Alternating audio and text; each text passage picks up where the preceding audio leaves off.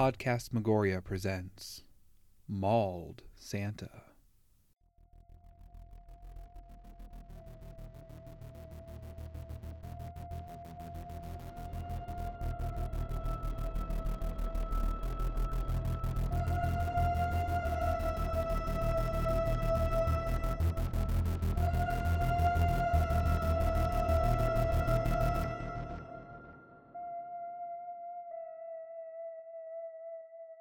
While those that celebrate the Christmas season prepare for the morning to come, sharing gifts and bringing together their loved ones, others prepare to serve one more time, presenting the holiday cheer that so many seek, the service of bringing joy. But for this unfortunate crew, this Christmas won't be merry. Just one more round of screaming and pushing for the fat man's approval. I swear, this is the last time I'm doing this. I can't believe this year they actually want us to work on Christmas. Hell, even the real Santa has Christmas morning off. The helper Jingle pulls up to the Old Town Mall, spotting an already busy parking lot. To even more surprise, Jingle spots the car of the Santa actor already parked. That's weird. I didn't think that he had a key to the back door. Must have gotten maintenance to let him in. Fine by me. I can just get right in and start putting on the ears. As Jingle arrives at the service entrance of the mall, he spots the gold framed glasses of Santa. Early bird drops the glasses. I'm sure the jolly old man will be glad I found these. As time passes, the other helper, Jangle, arrives, joining Jingle in the break room. Are you ready to spread some cheer?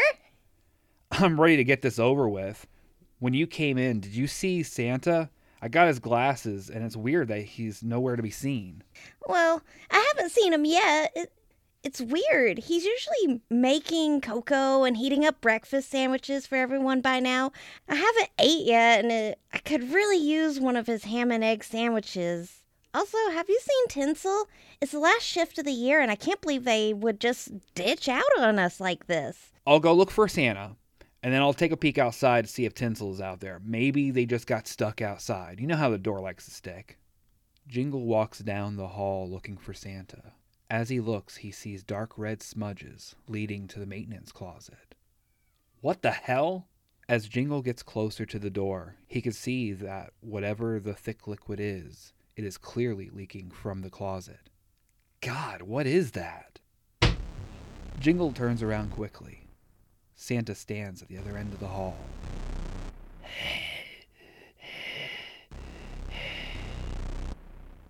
Holy shit! You gave me a fright. I've got your glasses. Are you feeling all right? It's almost showtime and you haven't even made your daily cocoa and breakfast sandwiches. I think Jangle's going to start chewing on the fake gingerbread house if they don't eat something soon. Santa stands at the end of the hall in complete silence. Jingle walks up and hands him his glasses. Well, guess we'll just grab something from the vending machine. Get it together, man. We're going to be swamped. Tinsel is a no show, so we probably aren't going to get lunches either. I'm going to get the mighty Santa throne ready for his loyal subjects. See you at the North Pole. The helpers finish getting ready for the event. They open the doors and let in all the families ready to get that perfect Christmas moment for their little ones a last bit of magic of the year. Child after child sitting on the lap of the jolly red elf, whispering their last moment desires, only greeted by a chilling silence and empty grin by Saint Nick. What's his deal tonight? Is he sick? He didn't say anything to me when I gave him his glasses. Must have been getting into the eggnog late last night. Got too full of the holiday cheer. That's that's gotta be it. Is it's so weird for him to be like this. He usually loves talking to the kids.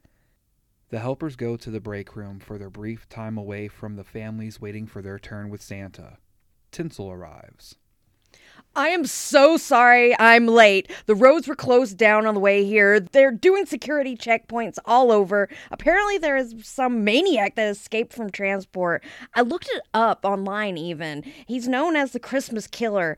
He's killed like a dozen people during Christmas. They finally found him hiding in the Santa's workshop display, and he had filled the display boxes with body parts. It's really messed up. So they were going to take him to the state pen, and then I guess they hit a slick spot on the road and rolled, and that's when the cops arrived at the scene, and they found that the cops that had been transporting him were dead, and their guts were strung up on a tree, like.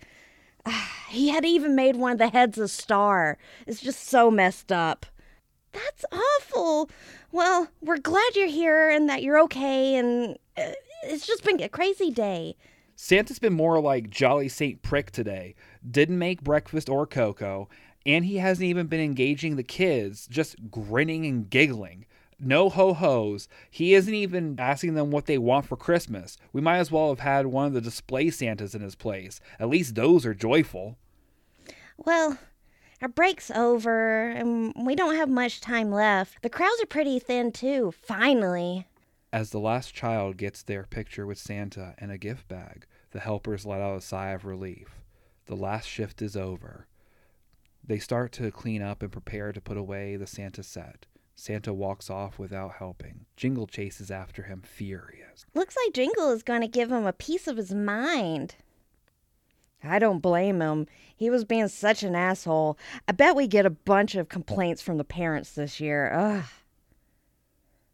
The helpers finish cleaning up the Santa set, wondering what happened to Jingle and Santa as they never returned to help clean up. They carry the pieces of the set to the back. I can't believe they both left us. Must have been one hell of a fight for them to both storm off. I figure that Jingle would have at least gave us the dirty details before leaving. The door of the storage room slowly opens. Standing in the doorway is Santa. Jingle walks up to him furious.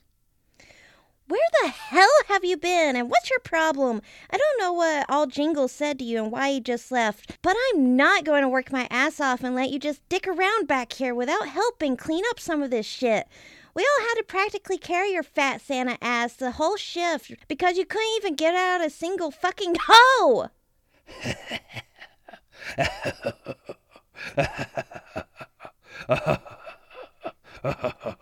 Are you kidding me? You're a maniac. Just as Jangle finishes their words, Santa stabs a candy cane into their throat. Oh my god!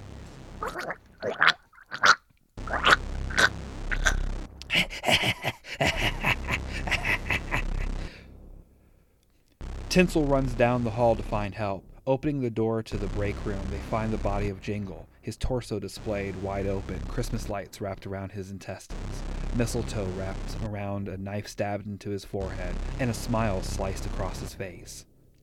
This can't be real. I have to get out of here. Tinsel runs down the service hall for the exit, slipping on the red liquid seeping from the maintenance closet. As they look up at the door, it slowly opens, revealing the disfigured man that was once Santa. Oh, oh, oh, oh, help me! He's a maniac! Don't leave me here! At the other end of the hall, the faux Santa stands. A bloody grin comes across his lips as he sucks on the candy cane he used to stab Jangle. Naughty! He begins to run down the hall towards the real Santa and Tinsel, the real Santa reaching out for help from the closet. Tinsel knows that they have to make a run for the exit and for help. I'm so sorry. I can't help you. I'll get someone. We will come back for you. I promise. Tinsel runs for the exit and then outside. They get inside their car and lock the doors. They get their phone out and call the police. I'm at the Old Town Mall. Please hurry. The Christmas killer's here. He's already killed two other people, and there's one other that needs medical help. I'm in my car outside. Please, yes. I can stay here and watch for him. Just please hurry. He's still inside the mall. The officers and ambulance arrive.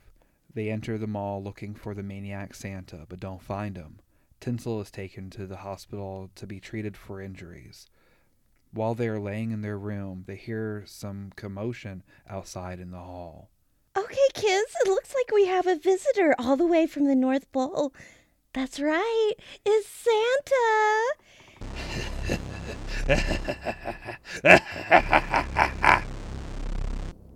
This has been a Podcastmagoria presentation. Story written and performed by James Davis and Autumn Campbell.